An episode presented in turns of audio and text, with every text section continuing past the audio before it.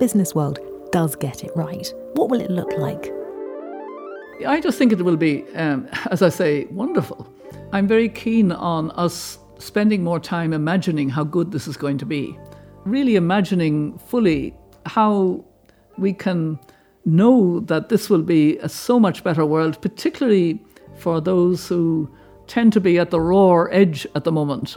And of course, for countries in Africa where 600 million people still don't have access to electricity, and 900 million still cook on dirty cooking, on charcoal, wood, coal. Uh, electricity will transform their world. So we need impetus to change to a world that is more uh, recognizing our common humanity and taking that as a basis for much better, yes, competition, there's nothing wrong with competition, but competition in a collaborative way that is building sustainability.